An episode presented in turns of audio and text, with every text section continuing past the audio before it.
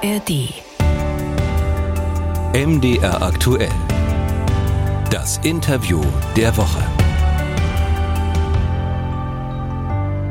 Mit Sven Kochale. Es vergeht ja praktisch kein Tag, an dem nicht irgendwo Notrufe eingehen. Das kann der Verkehrsunfall sein, das Hochwasser oder der Waldbrand. Und dann sind auch die Profis des Technischen Hilfswerks gefordert mit ihren bekannten dunkelblauen Einsatzwagen. Das THW gibt es bereits seit 1950 und wurde seitdem immer von Männern geführt. Bis jetzt, denn seit dem 1. Juli ist Sabine Lackner Präsidentin der Katastrophenschutzorganisation. Ich grüße Sie. Ja, einen schönen guten Tag. Frau Lackner, wie haben Sie denn die ersten Wochen im Amt erlebt? Die ersten Wochen sind schon sehr aufregend gewesen, angefangen von dem 1.7., als ich meine Urkunde von der Bundesinnenministerin Faeser erhalten habe. Das ist schon ein ganz besonderer Moment. Ich habe mich sehr ähm, geehrt gefühlt und als dann auch alle aufgestanden sind mhm. und haben applaudiert, ähm, da fühlt man sich auch gut aufgehoben, muss ich sagen. Es war ein sehr bewegender Moment. Mhm. Werden Sie denn jetzt ähm, häufig darauf angesprochen, dass Sie nach über sieben Jahrzehnten nun die erste Frau des äh, THW an der Spitze sind? Ganz offen ja. Sie sind nicht der Erste, ja, das der das ich anmerkt. Ja. Hm. Genau, ja, doch. Wie gehen Sie damit um? Ähm, ein bisschen ähm, lächelnd. Müsste man sich eigentlich fragen, warum ist das eigentlich so? Denn all diese Kolleginnen ähm, sind hochkompetent, sind zum Teil schon sehr, sehr lange entweder in ihren eigenen Organisationen oder sehr kompetent in anderen unterwegs.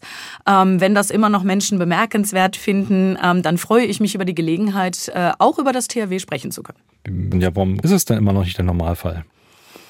Das ist noch nicht der Normalfall, weil es ähm, die gesellschaftliche Veränderung braucht, die jetzt ähm, kommt, die da ist, ähm, bestimmte gläserne Decken nach wie vor zu durchstoßen.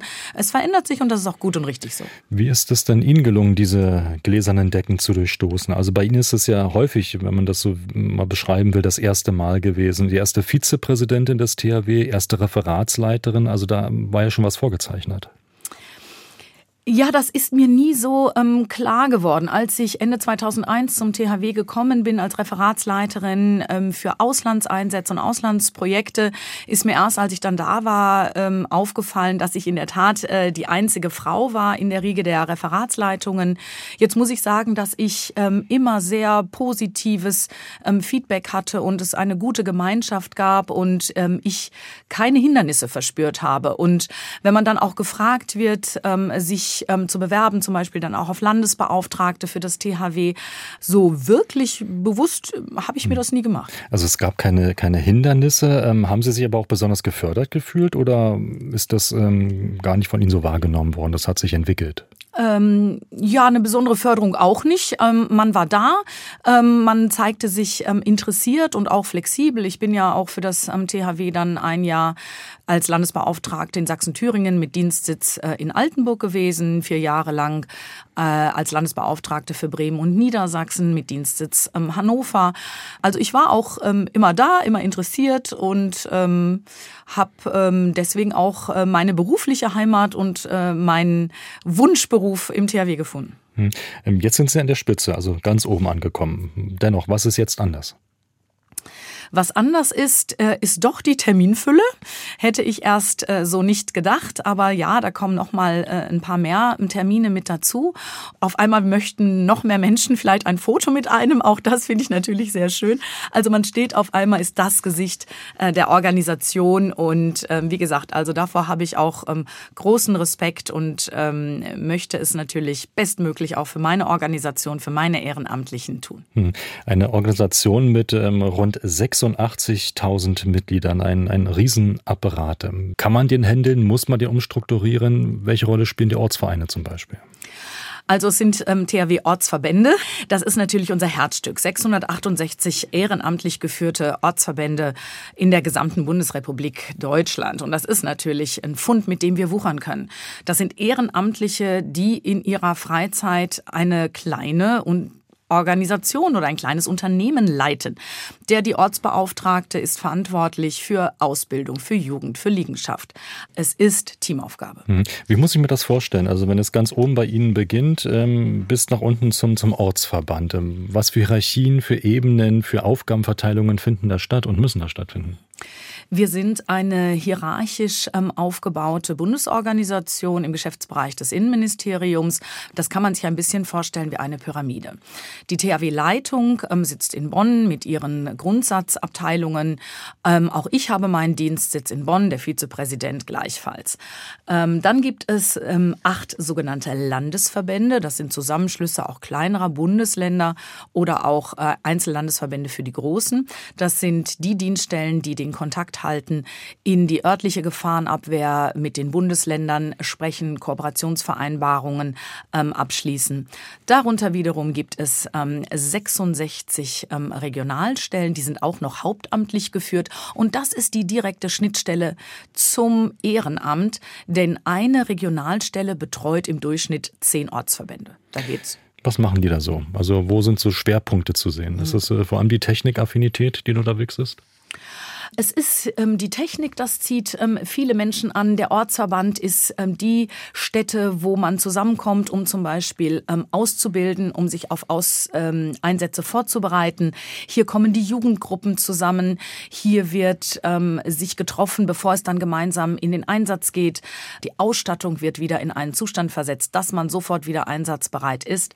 Also hier findet das Kerngeschäft unserer Einsatztätigkeit statt. Warum geht man eher zum THW als sagen wir mal, zur Feuerwehr zum Beispiel?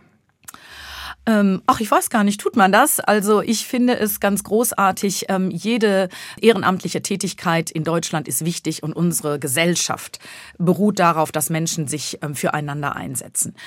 Im THW ist es so, dass wir ja die sogenannte zweite Welle sind. Also wenn es irgendwo brennt beispielsweise, äh, dann wird auf den Knopf gedrückt, die Feuerwehr ähm, rückt aus. Wenn die Feuerwehr an einem bestimmten Punkt sagt, es wird zum Beispiel dunkel, wir brauchen hier ähm, Beleuchtung oder wir müssen Wasser über lange Wegstrecken leiten, wie beispielsweise dann, wenn munitionsgefährdete Gebiete betroffen sind, da kann ich gar nicht so nah rangehen, ähm, dann werden wir ähm, um Unterstützung gebeten und dann kommen wir.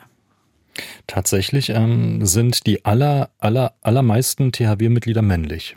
Ähm, ja, also das hängt ähm, äh, mit der Technik zusammen, aber auch eben dem Thema ähm, Wehrersatzdienst. Bis ähm, 2011, bis zum Aussetzen der Wehrpflicht, konnte man sich verpflichten beim THW erst für zehn Jahre, dann sieben Jahre, dann sechs Jahre. Und das brachte automatisch jedes Jahr im Durchschnitt 4000 junge Männer ins THW. Seitdem wir sehr offensiv ähm, auch damit werben, was es nicht alles gibt im THW, dass man überhaupt auch mal erstmal Frauen klar macht, ja, es gibt Frauen im THW, kommen immer mehr. Als ich zum THW gekommen bin, Ende 2001, lag der Durchschnitt ähm, Frauenanteil bei drei bis fünf Prozent. Wir sind jetzt bundesweit auf einem Durchschnitt von 16 Prozent. Hm. Was macht das THW für Frauen attraktiv? Also womit können Sie da werben? Das Thema helfen das Thema für andere Dasein, ähm, das ist bei vielen ein erster Impuls. Man sieht uns ähm, in den Einsätzen und sagt, ah, da kann ich auch einen Beitrag leisten. Und ähm, wenn die Frauen dann mal im Ortsverband sind, vielleicht auch erste Berührungsängste mit der Technik abbauen, dann sind das ganz begeisterte Baggerfahrerinnen. Jetzt in Slowenien beispielsweise, als wir Brücken gebaut haben, äh, waren beim Brückenbau vier Frauen äh, mit dabei. Das zieht in Anführungsstrichen dann auch sehr gut. Auch dann noch, wenn Toiletten für Frauen speziell fehlen oder Umkleideräume? Einmal das Thema ähm, äh, Toiletten. Da haben wir uns auch ähm, anders aufgestellt. Da haben wir eine sogenannte Fachgruppe N, Notinstandsetzung, Notversorgung. Die ist mhm. flächendeckend in allen Ortsverbänden. Und da gibt es eine mobile Toilette. Und das wissen auch unsere Helfer zu schätzen.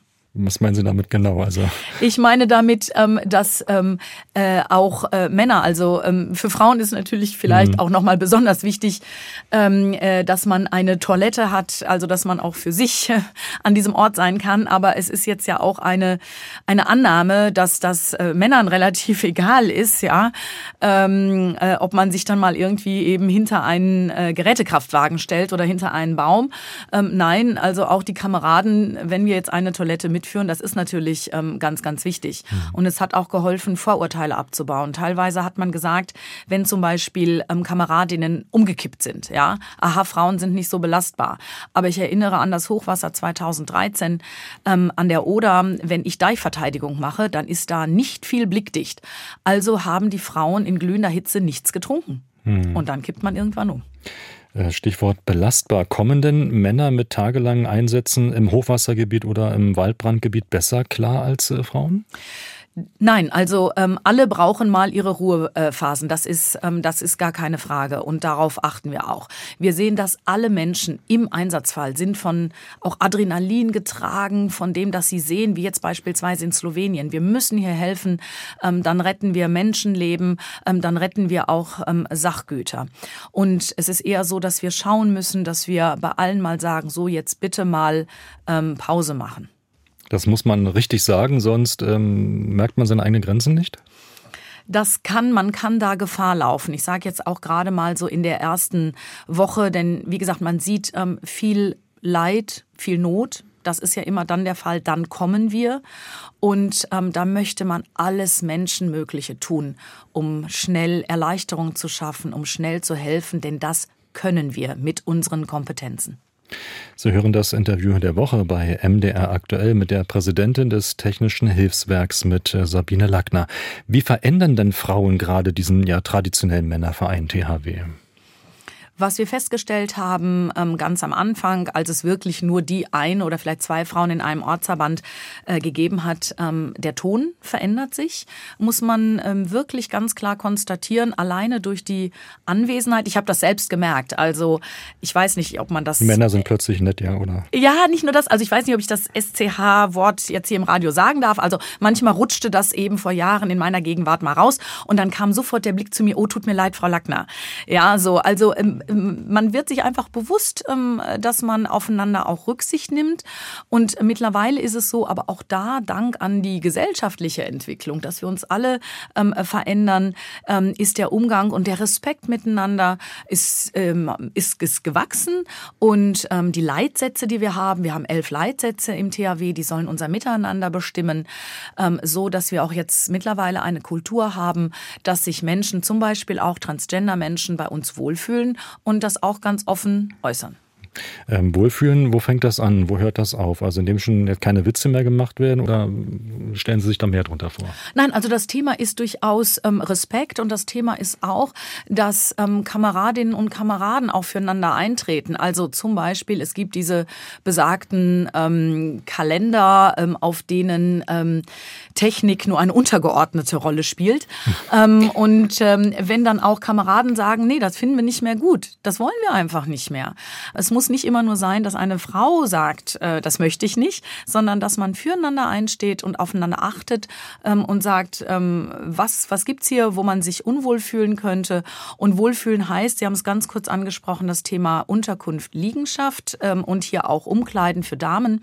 Dadurch, dass teilweise unsere Liegenschaften 30 Jahre oder älter sind, als wirklich noch nicht so viele Frauen da waren, dass mit viel Fantasie und Unterstützung der männlichen Kameraden Möglichkeit geschaffen wird, wird, ähm, damit auch die Mädchen und Frauen sich entsprechend umkleiden können. Mhm. Die Männer fragen äh, ähm, auch direkt, ähm, was, was brauchen die Frauen, was würde ihnen helfen, was stellen sie sich da vor und gehen darauf ein?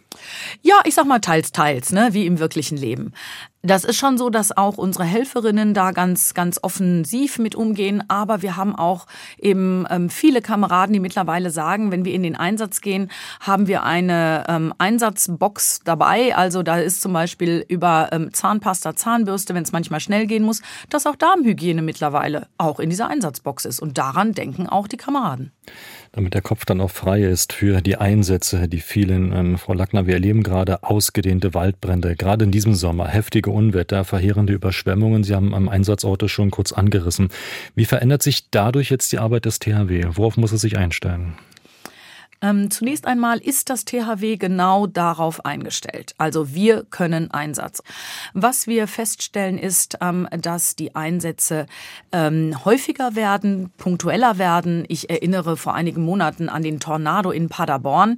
Sehr heftige Ereignisse. Und da müssen sich insbesondere Arbeitgeberinnen und Arbeitgeber einstellen. Und die Freistellung der Helferinnen und Helfer ist ganz, ganz wichtig. Und wir wissen, dass in Zeiten von Fachkräftemangel, gerade wenn große Einsätze zum Beispiel Beispiel auch in der Urlaubszeit sind. Das fällt dann teilweise schwer, die Helferinnen und Helfer und Mitarbeitenden dann gehen zu lassen. Und deswegen hier ein ganz, ganz großes Dankeschön.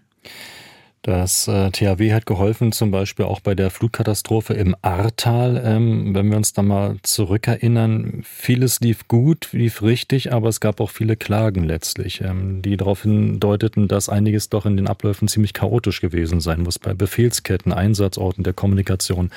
Wie haben Sie dieses Debakel im THW ausgewertet und was haben Sie daraus gelernt? Also das ähm, Starkregenereignis Bernd, ähm, wie es ja heißt, in Nordrhein-Westfalen und im Ahrtal ist jetzt gerade gut ähm, zwei Jahre her. Wir haben im THW eine sehr umfangreiche Befragung gemacht, eine Online-Befragung aller Einsatzkräfte, die vor Ort waren. Wir hatten ja rund 16.000 Helferinnen und Helfer. Sie selbst waren auch dort im Einsatz. Ähm, also ich selber bin nicht in den Einsatz gegangen, ich war vor Ort. Ich war vor Ort, ähm, ich habe meinen Helferinnen und Helfern gedankt ähm, und war einfach auch für sie da, wenn man auch Eindrücke loswerden wollte und habe mich selber davon überzeugt, was für großartige Arbeit die Ehrenamtlichen leisten. Was kam da an Feedback bei dieser Online-Befragung heraus? Ähm, dass wir in vielen Dingen ähm, gelernt haben als THW. In manchem sind wir schon deutlich besser geworden. Ähm, in manchem, da geht noch was. Da sage ich ganz klar, das ist die ähm, IT. Ausstattung ähm, flächendeckend. Also auch da ist ja die Technik auch weitergegangen und unsere Leute vor Ort benötigen das. Ähm, da müssen wir auch besser werden. Also auf Netze zurückgreifen zu können, die ohnehin vorhanden sind oder ähm, die man erst ähm, aufbauen müsste oder was? Nein, also ich sag mal ähm, Laptops, iPads, ähm, die die Arbeit beispielsweise unserer Fachberaterinnen und Fachberater erleichtern. Also wir haben ja immer in Einsätzen Verbindungsmenschen, so möchte ich das jetzt mal nennen, in den Stäben sitzen. Die bekommen dann mit, welche Einsatzlage haben wir gerade abzuarbeiten und ähm, was kann dabei die Kompetenz ähm, des THW sein. Also ich bin richtig bei dem Thema auch ähm, Hardware. Mhm. Ähm, ich habe auch noch die Bilder äh, im Kopf, also von, von Helfern, die gern geholfen hätten, aber einfach nur rumstanden in Anführungsstrichen, weil sie nicht wussten, wo sie hin sollen, äh, ob sie irgendwo hin sollen, weil es offenbar bei der Kommunikation, Sie haben es gerade versucht mit der Hardware so ein bisschen ähm, anzusprechen, gehapert hat. Mhm. Ist das so ein typischer Fall oder wie kann man das besser organisieren? Jetzt muss man sagen, und das ist mir an dieser Stelle ganz, ganz wichtig, dieses Starkregenereignis ist eine der größten zivilen Katastrophen in Deutschland in der Nachkriegszeit. Sie haben es gesagt, ich bin selber nach wenigen Tagen vor Ort gewesen und ähm, die schiere Dimension äh, der Zerstörung, ähm, des Leids, das muss man sich wirklich vor Augen führen. Größter und längster THW-Einsatz in seiner Geschichte. Wir sind mit den äh, Partnern in der örtlichen Gefahrenabwehr direkt im Gespräch gewesen. Wir haben auch ähm, Vorschläge erarbeitet, wie wir uns bei Katastrophen, die ein solches Ausmaß haben an Quantität, an Qualität, an Komplexität, ähm, wie wir uns da besser aufstellen können, um zu sagen, das THW beispielsweise bietet den örtlichen Entscheidungsträgerinnen und Entscheidungsträgern die Kompetenz an und sagt beispielsweise, diesen Einsatzabschnitt schlagen wir vor, kann das THW ähm, für euch ähm, abarbeiten, sodass wir dann sagen, okay, da gehen wir jetzt hin mit unseren Elektrofachgruppen, Brückenbau, wie auch immer. Hm, auf eigene Faust da loszulegen hat wenig Sinn? Ähm, das hat gar keinen Sinn. Das ist nicht unsere Aufgabe. Katastrophenschutz ist Sache der Kommune. Katastrophenschutz gehört äh, in die föderalen Strukturen und die Bundesanstalt THW kommt dann dazu, wenn gerufen. Und das ist auch gut und richtig so. Wie funktioniert denn die Zusammenarbeit zum Beispiel mit dem Bundesamt für Bevölkerungsschutz und Katastrophenhilfe, das ja auch einen vergleichsweise neuen Chef hat? Ähm, ganz genau. Der Herr Tiesler ähm, ist ja äh, in Anführungsstrichen alter THWler. Also ich bin ihm nachgefolgt als Referatsleiterin Ausland. Ähm, die Zusammenarbeit erfolgt ähm, auf ganz kollegialer Ebene. Wir sitzen auch nur einen Flur auseinander, denn wir teilen uns eine Liegenschaft äh, in Bonn-Lengsdorf. Wir sind auch in einer Verwaltungsgemeinschaft. Das funktioniert ganz hervorragend. Das BBK ist ja Gastgeber des sogenannten GECOP. Das ist das gemeinsame Kompetenzzentrum Bund-Länder. Gastgeber deswegen, ähm, weil das BBK ähm, äh, Räumlichkeiten zur Verfügung stellt. Ähm, das BBK entsendet eine Verbindungsperson, äh, das THW entsendet eine Verbindungsperson, die Bundesländer. Und auf Bundesebene werden wir am 14.09. Ähm, den nächsten Warntag haben. Und ähm, der Herr Tiesler ist da auch sehr zuversichtlich, dass das auch wieder gut funktionieren wird. Bei solchen Einsätzen bleibt es nicht aus. Sie, Sie haben es auch angerissen, dass äh, die Bilder von der Not natürlich im Kopf bleiben, von der Verzweiflung, von, von Frustsituationen. Wie gehen Sie damit um? Wir haben äh, bei ähm, solchen Einsätzen eines solchen Ausmaßes ähm, direkt auch weitere unbezahlte Profis am Start, und zwar unsere Einsatznachsorgeteams, ENT. Ähm, die ähm, entsenden wir immer ähm, direkt, sodass auch unsere Helferinnen und Helfer abends zum Beispiel, wenn sie aus dem Einsatz kommen, direkt Gesprächspartnerinnen, Gesprächspartner finden, ähm, um die Eindrücke des Tages zu verarbeiten beispielsweise. Dazu gehört auch, dass Sie mit ähm, ja, uneinsichtigen Bürgern zu tun haben, mit Gaff Gaffern zum Beispiel, die im Weg stehen, ähm, die sogar Steine auf die Helfer werfen. Ähm, wie erleben Sie solche Situationen? Was ist da auch im Verhältnis zu Helfern gekippt? Dankenswerterweise, ja, es hat diese Vorkommnisse gegeben. Für das THW kann ich sagen, sie sind zum Glück nicht an der Tagesordnung. Was wir feststellen ist, ähm, Respekt ist ähm, ein Stück weit verloren gegangen. Wenn wir weiterhin wollen, dass Bürgerinnen und Bürger für Bürgerinnen und Bürger da sind, dann braucht es einen anderen Umgang miteinander. Was macht der THW-Helfer in der konkreten Situation, wenn da so ein Gaffer steht und den Weg versperrt? Ähm, wenn der ganz konkrete Fall eintreten sollte, zum Beispiel, wenn wir teilweise im Auftrag der Polizei Verkehrslenkungen durchführen äh, müssen, ähm, dann wird ähm, die Person angesprochen, wird auch informiert über das, was gerade passiert. Ähm, gegebenenfalls haben wir dann auch schon eine Information, wann beispielsweise eine Straße wieder freigegeben werden kann. Aber sehr viele äh, Menschen freuen sich, ähm, wenn wir kommen. Die ähm, Nachbarschaft kommt häufig, bedankt sich, Kinder malen Bilder. Bilder, äh, Menschen bringen Kuchen vorbei. Also in der Regel ist es ein sehr positives, unterstützendes Feedback. Hm. Was wir auch wahrnehmen, ist, dass nach Einsätzen wie etwa im Ahrtal das Interesse an der Arbeit des THW ähm, plötzlich ähm, sehr viel größer wird. Ähm, Gibt es auch mehr Mitgliedsanträge dann? Ja, da bin ich ähm, sehr, sehr froh. Also wir sind mit ähm, über 85.000 Menschen so viele Ehrenamtliche wie noch nie in unserer Geschichte. Und es gibt da tatsächlich nach solchen Einsätzen einen sprunghaften äh, Anstieg bei den, bei den Fragen und derer, die Mitglied werden wollen. Ähm, nach den Einsätzen ist es spürbar und wir merken es auch in der Tat ähm, nach Corona. Da sind viele Menschen nochmal ins Nachdenken gekommen, haben nochmal geschaut, ähm, was mache ich denn im Leben und kann ich da vielleicht auch etwas Sinnvolles tun? Und deswegen sind auch da äh, mehr Menschen zum THW gekommen und wir stellen auch fest, dass es in der Regel, es sind keine sogenannten Eintagsfliegen. Mhm. wir haben eine ähm, bundesweite Datenbank und können dann erheben, wer auch zum Beispiel nach einem Jahr noch dabei ist. Was sind das denn typische typischerweise für Fragen? Also wenn jemand das jetzt sieht und sagt, da muss ich hin zum THW, da will ich helfen, ähm, dann fragt man, was kann ich tun? Ja, man fragt, ähm, wie geht denn das? Also zum Beispiel einmal äh, gibt es in meiner Nähe einen Ortsverband und dann wird man erstmal darüber informiert, was bedeutet das. Ähm, wie gesagt, wir haben Leitsätze, dann wird einem erstmal vorgestellt, für was wir stehen. Zum Beispiel auch das Thema freiheitlich-demokratische Grundordnung ist ganz wichtig. Vielfalt der Gesellschaft leben ist uns ganz, ganz wichtig. Dann wird vorgestellt, ähm, wann der sogenannte Dienst- oder Ausbildungsabend ist. Es gehört natürlich eine Grundausbildung mit dazu. Ähm, das organisieren die Ortsverbände für sich. Das kann ein Dienstagabend Abend sein, das kann ein Samstagvormittag sein. Das wird dann mit den einzelnen Interessierten besprochen. Freiheitlich-demokratische Grundordnung. Also wenn Sie da im Ortsverband auch irgendwie Zweifel haben, dann werden dann auch sehr gezielt politische Fragen gestellt? Ähm, man kommt nicht zu uns, wenn man nicht ähm, bereit ist, ähm, sich für äh, die Menschen in Deutschland und für Deutschland einzusetzen. aber darf ich noch sagen, hm. aber man muss nicht Deutsche oder deutscher Staatsangehöriger sein. Willkommen, hm. alle sind willkommen. Hm. Und ähm, aber so Tests gibt es dann nicht, nein. ob jemand nein. wirklich auf der. Nein, nein, nein, gibt es nicht. Und bei Zweifeln? Die Zweifel entstehen dann, wenn wir zum Beispiel merken, jemand ähm, äh, postet etwas, ähm, was äh, gegen unsere Netiquette verstößt ähm, oder hat eine ähm, eigene Facebook-Seite oder einen Instagram-Kanal, dann fragen wir gezielt nach. Ist das schon vorgekommen? Ja. Bis hin zu Ausschlüssen oder Nichtannahmen von Mitgliedsanträgen? Ausschlüsse, ja. Hm. Zum Abschluss ähm, ganz praktisch mal für zu Hause noch. Ähm, was gehört denn alles so in so einen Katastrophenschutzkoffer? Also das große Technikbesteck, das wahrscheinlich eher nicht, aber um mal für den Ernstfall vorbereitet zu sein, im kleinen Maße zumindest, was empfehlen Sie da? Ich kann Ihnen sagen, für 14 Tage ist bei mir ähm, Wasser im Haus. Da ist im Haus ähm, Dinge zu essen, die ich nicht ähm, kochen muss, also die haltbar sind. Das finde ich ganz wichtig an der Stelle.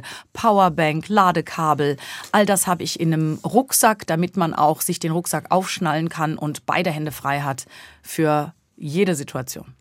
Die Empfehlung von Sabine Lackner, Präsidentin des Technischen Hilfswerkes. Vielen Dank für das Gespräch. Ich danke Ihnen sehr.